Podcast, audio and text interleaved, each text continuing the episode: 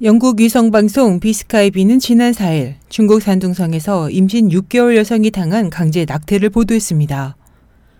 보도에 따르면 산둥성 웨이팡시에 사는 임신 6개월 임산부 류신원 씨 집에 4일 새벽 4시경 한 자녀 정책을 집행하는 현지 당국 관계자 20명이 난입해 저항하는 남편을 억누르고 유 씨를 억지로 병원으로 연행했습니다.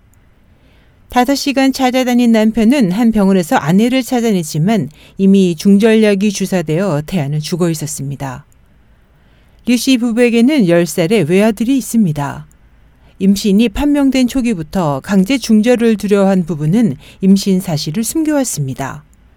남편은 아이가 태어나고 나서 벌금을 지불하려 했다고 말했습니다.